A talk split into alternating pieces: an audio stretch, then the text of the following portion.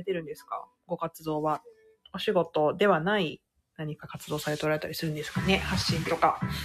あ、ありがとうございます。嬉しいです。よろしくお願いします。今ね、京都に来ておりまして、ちょっと、バカンスですね。あ、トレーダーなんですね。なるほど。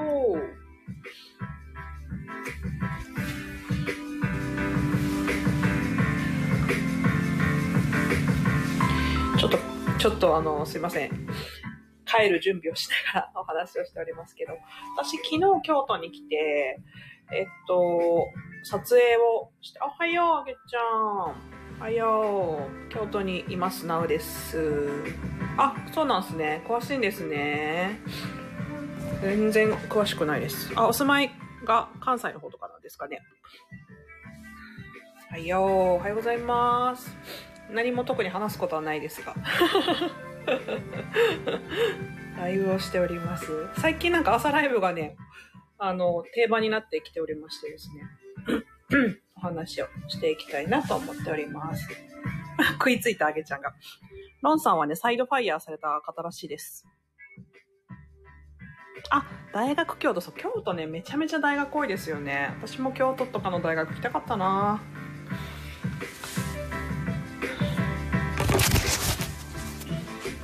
何のトレードですか ?FX と株。なるほど。トゥトゥトゥトゥアラフィフって言うと、アラフィフ？うーん。仮想通貨。ねえ、仮想通貨ね、なんかみんな詳しい人めちゃめちゃ詳しいけど、私もただ持ってるだけですね。その税金かかる云々のレベルまでお金を突っ込んでないので。うん 仮想通貨やらない派。なるほど。私もね、元旦那さんとかもね、仮想通貨やらないっていう人だったんで、まあ、分かれますよね、そこはね。うん、分かれると思う。私も普通の株式と、うんと、普通に積立 NISA とかと仮想通貨ちょっとかなっていう感じですね。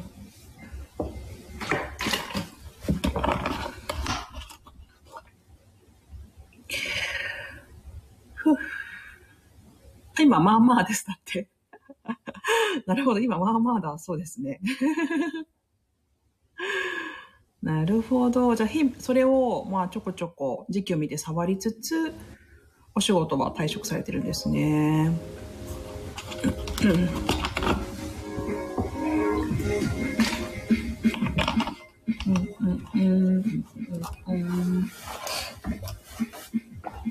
あげちゃんは新しいお仕事は落ち着きましたか？忙しいの？毎日。新しいお仕事。うん。在宅なんだよね。在宅ワーク。みんな4月は変化ありますよね、なんかね。本当に。私ぐらい忙しくないんだ。そう、そうなんだね。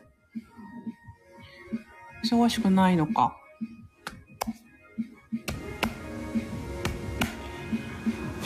なんか自分の時間がね、なくなってしまうほどの、なんかこう、働き方はあんましたくないなこんなところですごい事務連絡官なんですけど。ゆいゆいって登録できたかな？あの振り込みのやつ。なんかね、Facebook は作ってくれて、そうそう、みたいですね。あ、そうなんですね。最近 Kindle 出版した。そうなんですね。なるほど。うーん。読みます。だって。何の本ですか？ちなみに。あ、大木社長、おはよう。おはようございます。なんか最近大木社長のなんか、料理のツイッター？すごいタンパク質がちゃんと摂取できてるね。あの、インスタじゃない、ツイッターのね、ツイートだね。見てますよ。おはようございます。私は10時までちょっと空きなので、今ね、京都に来ております。あ、プロ乗ってます？プロ乗ってるんだ。見えなかった。痩せないといかんの？そうなんだ。え、なんでなんで痩せないといけないんですか、社長。太りました？そんなに。太ってますっけ？なんかさ、あの、ちいさんと、あの、ひなわじゅう翔平さんの、ひなわの射撃ひなわじゅうじゃない、間違えた。射撃射撃の見学？なんか、ちいさんがね、日本一周終わったぐらいしか行けないかもって言ってたんで、日程調整しましょうね、3人で。多分、冬です。冬ですね、ひなわじゅうの射撃見学。やっとマイナス7、すごいじゃないですか。体重計とか乗ってないな。体重測ります？皆さん。もう見た目良ければ別にいいかなと思って、全然、全然乗らないですね、体重計。全く乗らないよ。見学行きましょう。うん。プロフィールに載ってません。うん。なんかね、載ってない気がする。ロンさん。何のプロフィールだろう？ツイッターかな？どこのプロフィールだろう？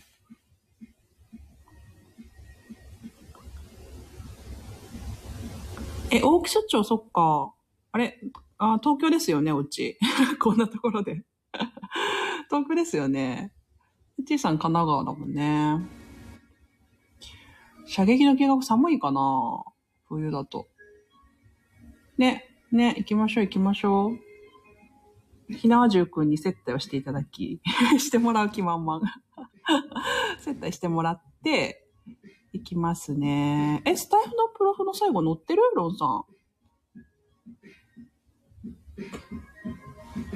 ちょっと、行くよサイドファイヤーしましたまでしか読めないね、これ、今だと。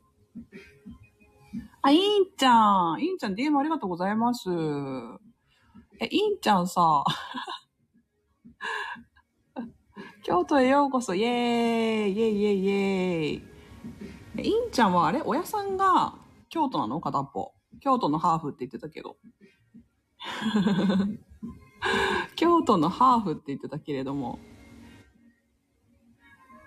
そうそう、いんちゃん会いたいですって言ってね、DM くだくださったんだけど、え、伊丹って結構遠くないと思って。兵庫県の伊丹って結構遠くないですか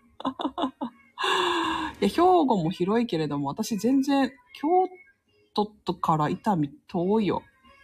あ、そうですよね。京都のハーフらしいんですよ。え、京都とどこのハーフなの？あ、あげちゃんはどことどこのハーフなの？ちなみに。私は出身地と出身、あの、純、純、はい、純まるまる県民でございます。え、お母さんが京都で、父ちゃんが大阪の大阪生まれ、インちゃんは。ああ、京都と神奈川のハーフ。そっか。そう、なんかね、違うとハーフって言えるんだけどなハーフでもないからな、私。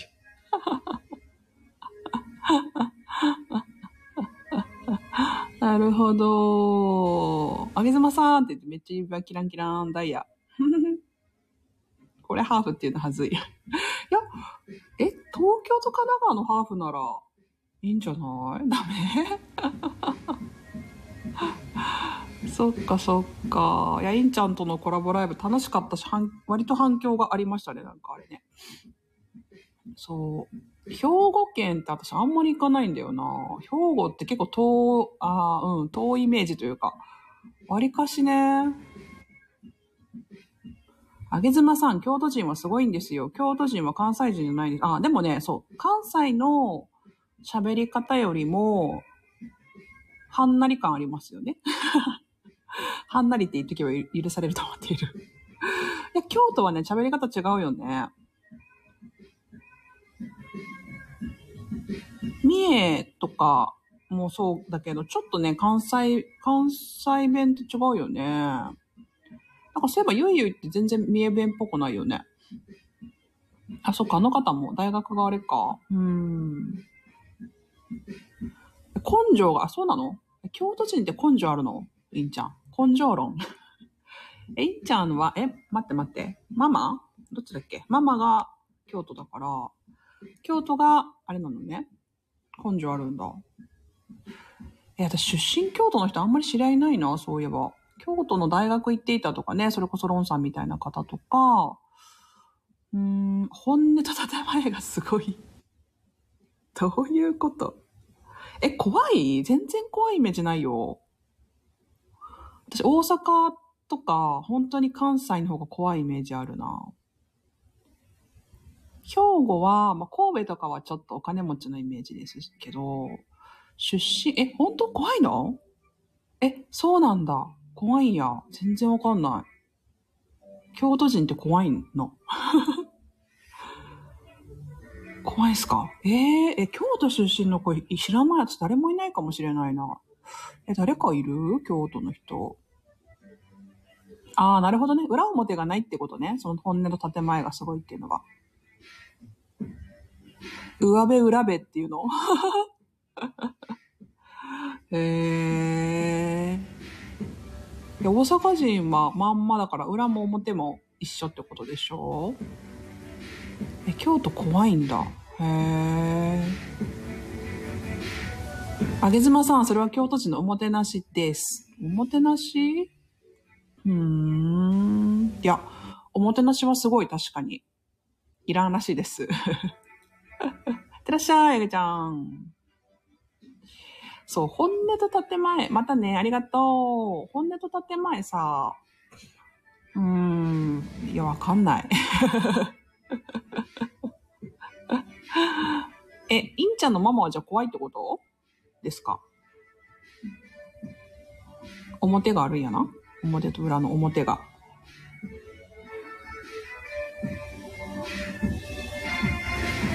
そうなんだ。京都ってそんな これ京都の方も聞かれるかもしれませんけれどもね。京都怖いんだね。そんなに知らなかった。ええー、そうなんだね。京都はね、先ほどおっしゃられてたみたいに、あの、結構やっぱり大学が多いので、出身が、出身大学が京都でしたっていう方はね、たくさんいると思うんですけど、お生まれが京都って結構いないね。大奥社長は、出身はどこでしたっけ？でも、入邸関東ですよね。他府県には分かりかねる、分かりかねる印紙、あ、生まれも育ちもシティボーイでした。大変失礼しました。他府県には分かりかねる陰湿さがあるんじゃないですかね。でも知ってると面白いですよ。ビジネスでも使います。そうなのいいじゃん。うん。あ、でもどういう商売の仕方をするかみたいなところってこと？あとそもそもさ、あの、本業で物を売る仕事をしたことがない人なので、あの、そういうことをそもそもわかんないですね。恥ずかしげもなく言うけど。うーん。あ、大阪人だけど東京暮らし長かったので、東京消耗する。ああ、そうなんですね。私も東京はね、絶対住めないですね。住めない。京都は学生には、あ、そうなんですね。でも学生のうちに京都を体験するってめっちゃくちゃ憧れました、私も。うん、消耗しますよね。無理。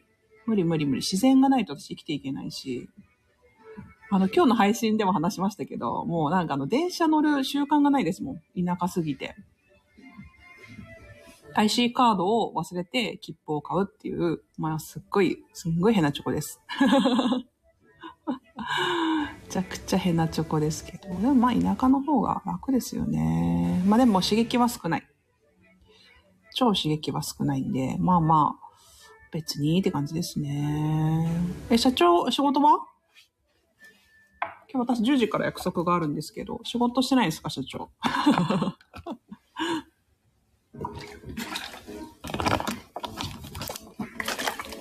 仕事してください。あ、会社？そっかそっか。大体会社ですもんね、社長。大体会社。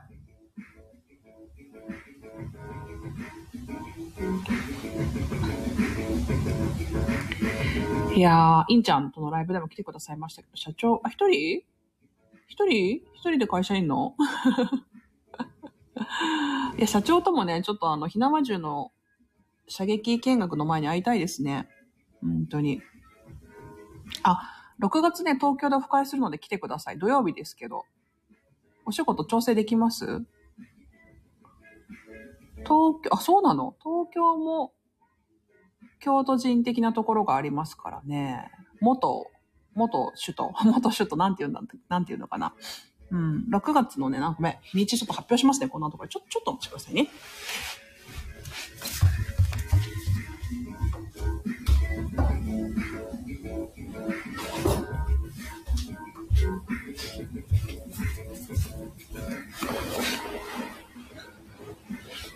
ねその説はどうもありがとうございます。ほんま。えっ、ー、とね、6月18日です、大木社長。の6時からです。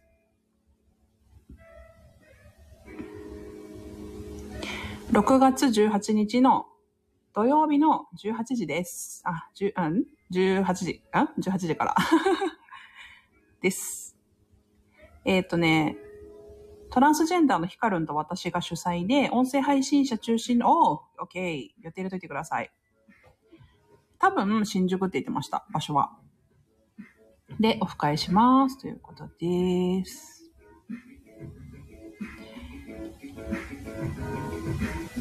ああ、そうなんだ。マウント競争で。ああ、そうなんだ。なるほどね。いや私もそういう世界は全然、全然興味ないですね。興味ないというか、勝手に比較されるのすごい消耗しますよね。なんか勝手に競われてるとかさ、めちゃめちゃ消耗しますよね。私苦手だな、それ。苦手なんで、もう全然。ね大阪はマシですか？マシというか、そういうのあんまないですかね。そんなマウント競争なんだ。そうなの？行きづらいね。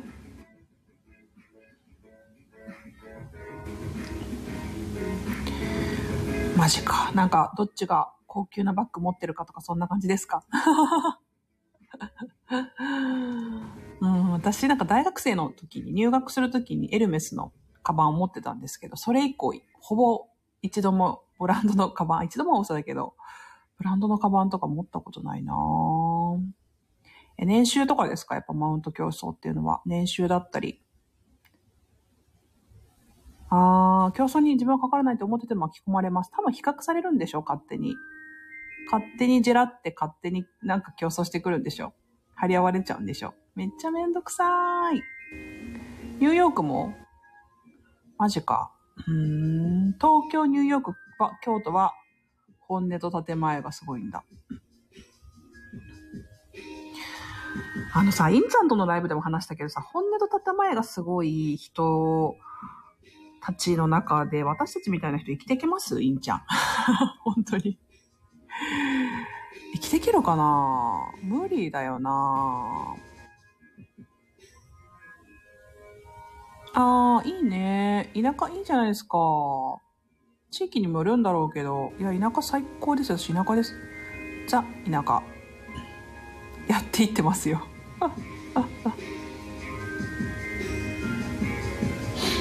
いんちゃん？でも、そっか、そうやってってるんだ。すべての面でマウント嫌だな女の人だったら旦那さんの年収とか、そういうことですか？住んでるマンションとか持ってるカバンとか。めんどくせえ。もうほんと無理、そういうの。みんなそんなことして楽しいのかな？だねうーん。いや、もう150%合わないですわ。そうなんだね。やっぱ東京楽しいですけどね。やっぱりたまに行くとすごい楽しいし、なんかやっぱり新宿のあたりとかすごいワクワクするし。でも、あの、住んだり仕事するところではないのかなと思いますね。あ、住んだり仕事してる人もいますけどね。ワクワクしたいですね。うーん。規格外な見た目。今日はなんかスカジャン乗せてたね。うん。へえ、めんどくさえ、例えば大木社長の場合誰がマウント取ってくるんですか？私、マウントっていうのもあんまりね、実はよくわかんないちゃわかんないんですよね。私もね、インちゃんと一緒で規格外っていうか、あの、外れ値というかね、外れてるので、昔から。そんなに、あれかな？ああ、そうなんだ。お食事いいですね。いや、もう食べるものが美味しいのは最高ですよね。今日泊まったホテルもめちゃくちゃいいホテルで、普通にジュースがストレートジュースだったりだとか、チョコレートも普通に、あの、裏見ても材料すごく良かったりだとか、当たり前の水準が高いのはすごい嬉しい。ええー、客先からマウント取られるとか最悪だな。でもうちお父さんがね、お医者さん相手にお仕事してて、営業だったんですけど、めちゃくちゃなんかこき下ろされてて、めちゃくちゃかわいそうでしたね。えー、なんか、そうプライドとかマウントとかの世界にいたことがないかな外見は外して生きてます。あ、そう、だから私もあえて路線から外れるっていうスタイルで生きてきてますね、正直。多分。はあえて外れ値になろうとして、なんか、どんぐりの背比べ的なとこにいないようになるべくしてきたな っていうのは思う。うん、でも基本押さえて、うんうん、そうそうそうそう。わかるわかる。なんか、ただただぶっ飛んでるやつだなって思われても損すること多いもんね。てかやっぱインちゃんと絶対私話し合うわ。なんか良くも悪くもメリットデメリットをちゃんと考えて動いてますよね、我々は。我々は。絶対そうだと思うよ。うん。なんかでもそれがさ、大人の対応だよね。基本押さえてやっていこうみたいな 感じ。うん。レールに乗ってきてバカらしくなってリタイアしました。うん、それめっちゃいいと思います。めっちゃわかる。いや、私もマジで、あの、まあ、全然キャリアとか違うので、あの、全然一緒にはできないかと思うんですけれども、私もレールというか、安定安心な公務員も辞め、安定安心な会社員も辞め、そしてフリーランスになりましたって感じで、馬鹿らしくなりますよね。わかるなぁ。馬鹿らしくなる。ね、社長も脱サラして起業してるし、ね。なんか、鎖に繋がれて生きて、愚痴言ってね、どうせ私はできないんだとか言ってね、なんか生きていくのはさ、楽しくないし、いろんな、こう、なんか、自分が関わりたくない人と関わるよりも、関わりたいと思う人とちゃんと関わった方が絶対人生豊かになるので、それを自分が選べるか選べないかかなと思って、うーん、そうだと思いますよ。自分が心地よい、心地よいところをね。おかげさまでどこでも自分の居心地のいいポジション、場を作ってきていってます。もう最、最高じゃないですか、インちゃん、それ。うん。やっぱね、場が作れる人って大きいよ。場が作れるってすごい大きい。やっぱ、あの、これはね、性別の差で言ってはいけないとは思うんだけど、やっぱ女性の方がコミュニティを作る力には長けてると思うんですよね。ほんとそれは思うから、場作りができる人ってね、そうそう。社長、そうですね。レールに乗るのとレールを作る。段違いですね。段違い。それは、なんか、薄っぺらい言葉で言ってしまえば会社員と経営者の違いみたいなことかもしれないですけれど、あの、まあ、会社員が私悪いとは全然思わないですけど、でもやっぱり、こう、そのレールから一旦降りる勇気と降りた後にレールを作る勇気は段違いに違いますよね。そう、レールを降りる勇気と、あとその後でレールを作る勇気ではね、全然違うなぁと今、しみじみ私は思いますね。私はまだレールが作れていないんです。って感じ。そうそうそう。うーん。あ、わかる。社長それめっちゃわかる。てか社長と喋りたいな、やっぱ。そう、私は一旦レールに乗るのはすごくいいことだと思うんですよ。わかる。でもさ、なんかそのさ、今時のさ、なんかこう、なんていうの？一旦全部苦労してから、知ってから自分で行きたい道行けみたいな感じで言うとすごいなんか、うわ、古くせえなみたいな感じで思われそうだから、言わないけど、やっぱね、体験したもん勝ちですよね。わかる。一回、一旦乗ってから、降りる勇気が必要なんですよ、そこから。初めからそこを選択しないんじゃなくて、降りる勇気があるかどうかってさ、まあ離婚もそうなんですよね、社長ね。離婚もそうなのよ。一回レールに乗ってから 降りるっていうさ。いや、美化すんなよって言われるかもしれないけど、降りる勇気がね、ない人がめっちゃ多い。降りないくせに文句言ってるし、愚痴言ってるし、私にはできないからうーんとか言ってね。いや、私もそんなんずっと、ずっとそんなんでしたから、わかるけど、いや、そう、社長はだってね、人を雇うという意味では、雇われた経験はめっちゃ武器になるし、私でもね、組織人、最、ちょっと後の配信になると思うんですけど、組織人って、すごい、すごい有能だと思うんですよ。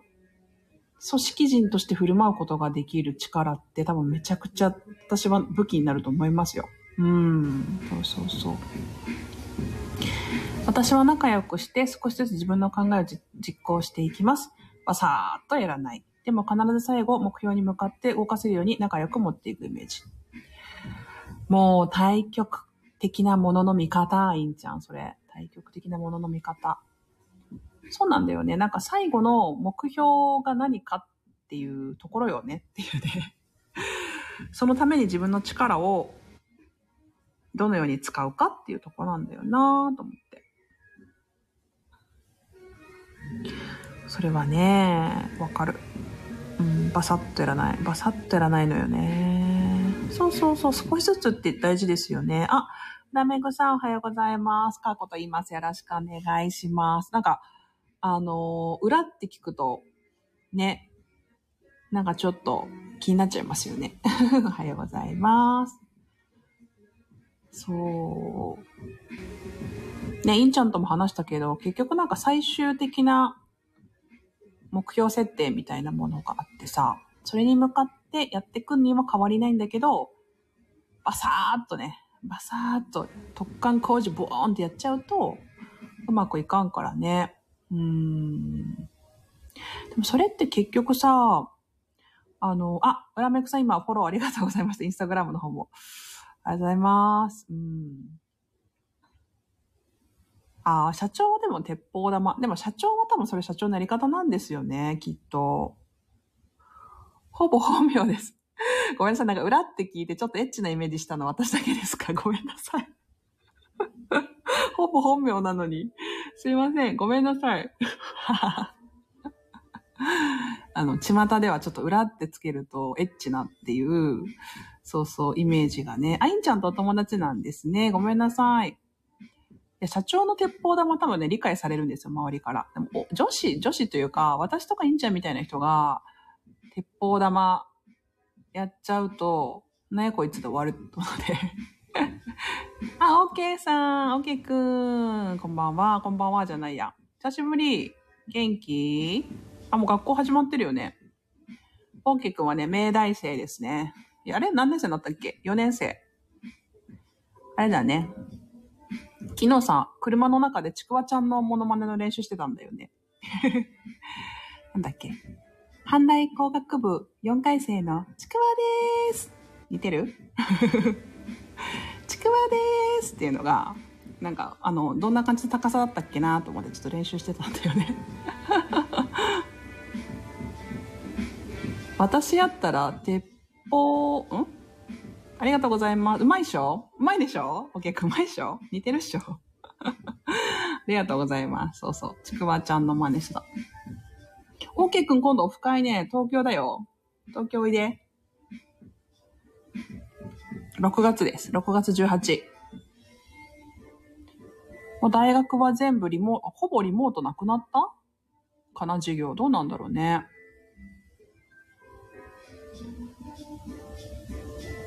玉砕戦法？玉砕しちゃうの？玉砕すんの？あ、そういうことか。ただの玉砕になっちゃうってことね。無駄死に。あ、わかる。ちょっとインちゃんさ、マジで、わかる。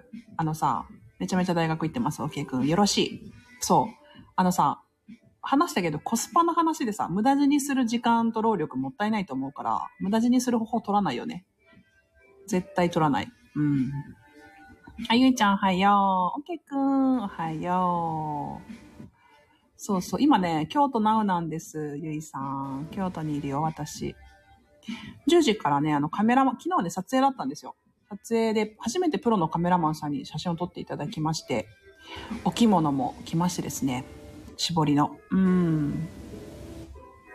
絶対無駄死にしない戦法で。そう。そうそうそうそう。マジでそう。無駄死に絶対しない。でも、なんかその、なんか配信でも話したけど、私結構その、あのー 安定志向に走りがちなところもあって、自分も、自分的にはその幅も広げたいなとも思ってる。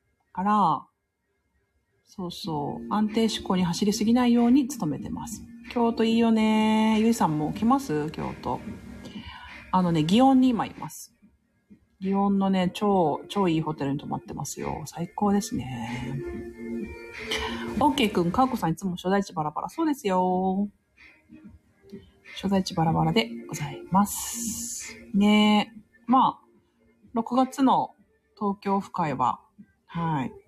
ぜひ、ぜひぜひ。まあ、地域が違う方ね。京都最下、浦めぐさんはでも、九州の方なんですね。あ、水木さんおはようございます。かーこです。おはようございます。どうもどうも。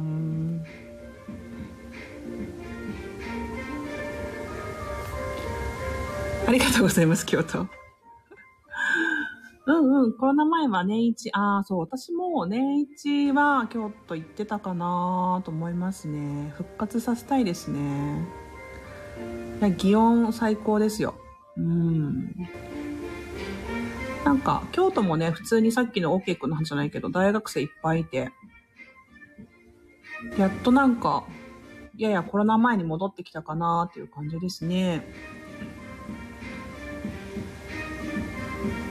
いんちゃん、私も安定思考を持っています。これもないと皆さんの気持ちを置いてってしまうので、ある程度あった方が良いかもと思ってます。まあ、そうやね。私は、そうだね。私は、私は安定感超重視する人間なんですよ。なんか、不安定要素がある方が魅力的な方もいると思うんだけど、私は、あの、安定感重視です。エレメント土の人ですね。大志座。ザ・大志座です。あ、インちゃんも大志座だもんね。そっか。そっかそっか、一緒だ、エレメント。だから、安定志向だよね。だからどっしりとして、多分頼りがいがあるなっていうふうに思われるタイプなんじゃないかな。大人の遊び方を、ありがとうございます。大人の遊び方をなさっているご様子をツイッターで拝見してウキウキ。ありがとうございます。そんなにね、言って遊べてないんですけれども、そう言っていただけて本当に嬉しいです。なんか、あの、私は、孤独と自由を語る女一人ラジオっていうのをやっていて、あの、まあ、一人なんで孤独というか一人は一人なんですけど、自由な感じがね、あの、それこそ安定思考っていうところにもつながるんですけれども、あの、自由な感じあんま伝わってこないかなって思ってて、ちょっと、あの、自由な感じを 皆様にお届けしたいなと思っておりますので、あの、所在地バラバラだったりだとか、あの、ちょっとね、お着物着て遊んでるような感じもいいかな。いや、着物めっちゃいいですよね。着物いいです。あのね、着物はレンタルで6000円ぐらいで借りれましたね。なんかその日だけやったら4000円ぐらいで、あの、6時までに返してねって言って、お着付けとかもしてもらって、そうそうフラフラするっていう風だったんですけれど、私撮影があったので、お着物借りて、次の日返すねって言って、着物着て、ホテルで、あの、撮影して、うん、いい、いいよね。絞りの着物着ました、白の。なんか、お着付けもやってもらえて、6000円だったらもう全然いいなと。ショートカットなので部屋もいらないですし、一応カバンも、旅も借りれて、お草履も借りれて、って感じですね。うん、着物いいですよね。やっぱ、たまには着ないとと思いますね。前、あの、着物のモデルをやった時の着物は結局クリニックに出さずに家にしまってあります。ダメだよね、絶対。あ、白のし絞り、私は、あ、そうですか。でもなんかこう、自分の持ち物として着る分には、なんかちょっと汚れちゃうかなと思うんですけど、レンタルだし、ちょっといいかなって思って。で、帯をちょっと、あ、でも白なんですけれど、柄がこう紺色で入っていて、で、帯が紫かな。ちょっとウエスト細く見える系の、キュッとした感じで、そんなんも素敵かななんて思っておりますね。やっぱさ、この私も今月か37歳になるんですけれど、やっぱりこう、この年になると、まあ、着るものだったり食べるものが幸せですよね。それぐらいしか幸せないわ。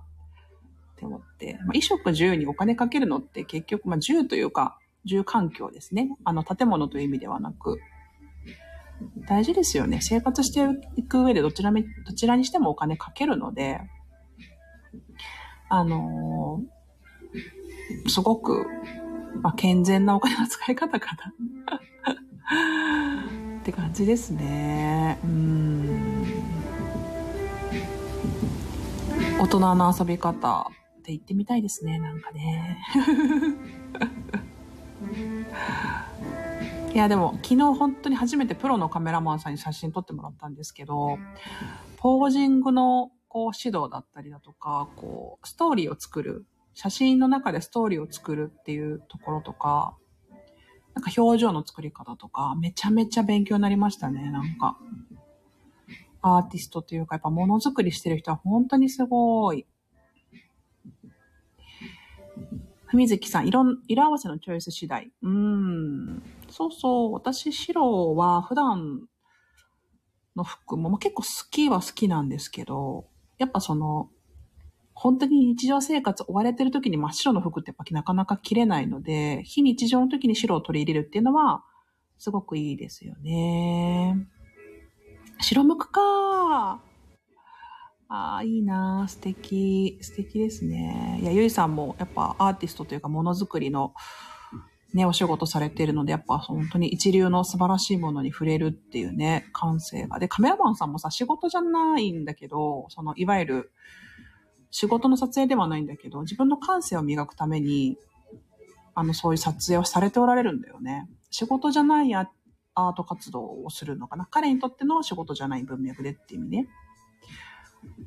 なんか前、ちいさんもこれ話してたんだけど、依頼される仕事とかデザインばっかりやってると、なんか自分の感性がちょっと曇るというかね、相手の好みに合わせてデザインするじゃないなんかそうやってると、自分こっちの方がいいなって思っても、相手に合わせてさ、あの、違うデザインをしたりとかすると、感性がやっぱちょっと濁ってくるというかね。彼女濁るってことは使わなかったんですけど、私的にはそういうこともあるのかなと思って。本当にじゃあ自分が作りたいものを作るとか、作りたいデザインをするとか、なんかそういう時間をね、やっぱ確保するの大事かなってのは言ってた。だから、クライアントワークありきになっちゃうのも、どうなのかなってなって。私、アート分野では絶対クライアントワークやりたくないな。やりたくないなって思うな。うん、そこだね。ゆ、ゆうさんはどうなんですか？そのあたり。うん。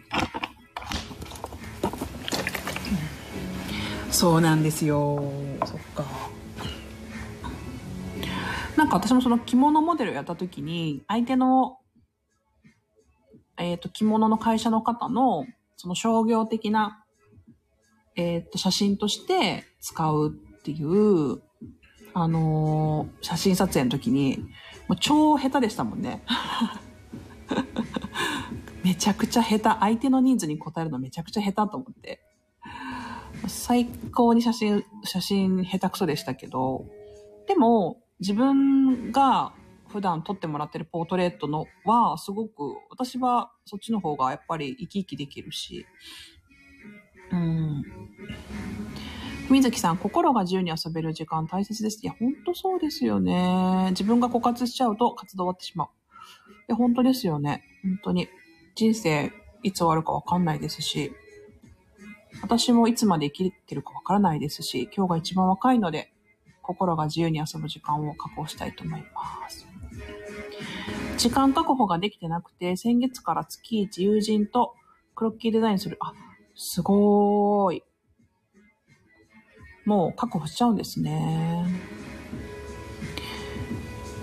私、あの、おじいちゃんの家系がね、画家がいっぱいいるそう、家系なんですけど、昔はやっぱアートの時間がないと死んでしまうと思ってて、またゆいさんともね、話したいんですけれど、うーん、あー、うんうん。月一でも確保していくのが大事じゃないですかね。なんか絵描いてないと死にそうになる中2ぐらいの時そんな感じの人でしたよ、私。